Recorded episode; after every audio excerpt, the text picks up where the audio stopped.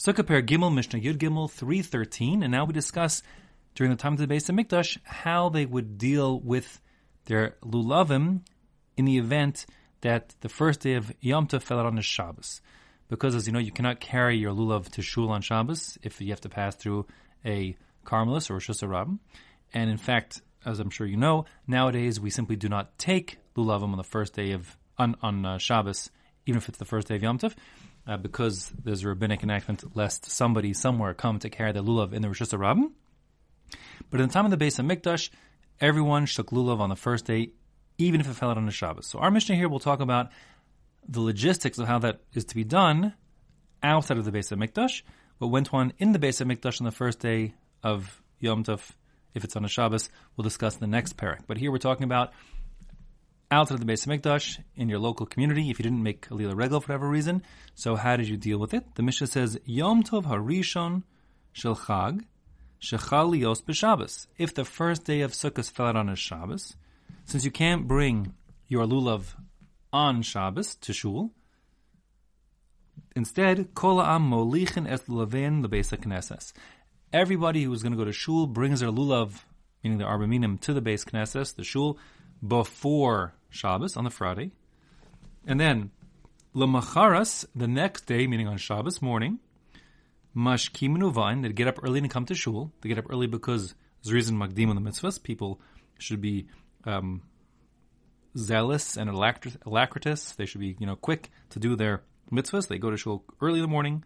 Kol echad ve'echad makir es shalo, and everyone will recognize his own lulav, v'notlo, and take it for himself how many people go to the shul already? There's maybe 10 or 20 or 50 or 100 people in the shul. So it'll be whatever it is, 100 lulavin, and that's it. People will know where they put theirs down. They'll pick their lulav up, and that's important because you need to shake your own lulav, as the Mishnah says, mibnei amru chachamim, as the rabbi said, ein adam b'yom tov harishon shel chag b'lulavo shel chavero.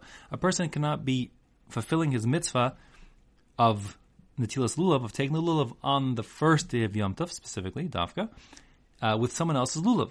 That's based on the pasuk. The pasuk says, "V'lakachtim lachem," and you'll take for yourselves. V'darshin mishalachem. It has to be yours, as we said before.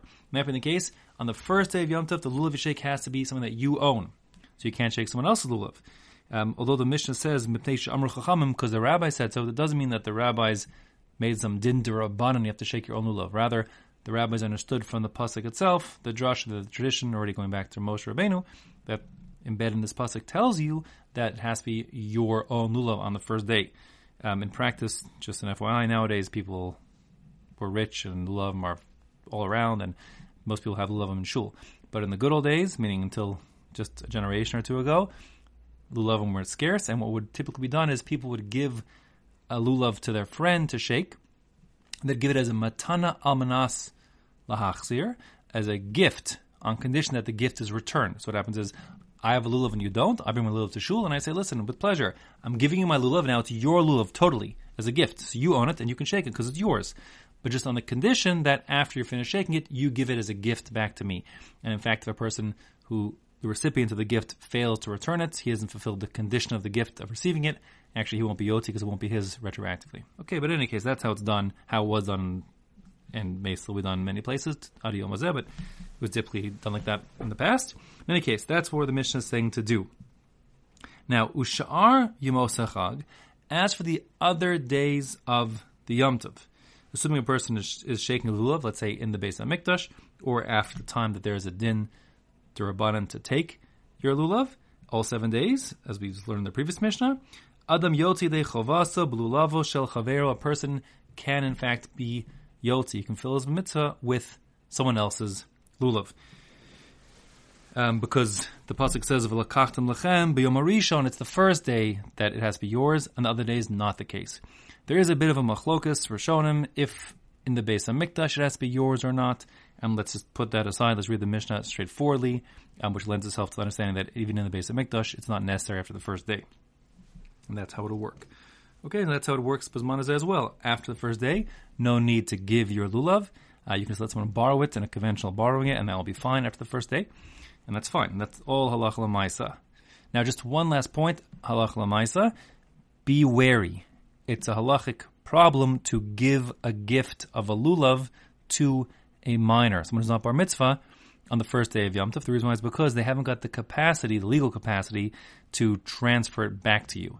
And that in the case, if you would give it as a gift to a child, you wouldn't be able to get it back again, and that could present all sorts of problems. So be wary of that.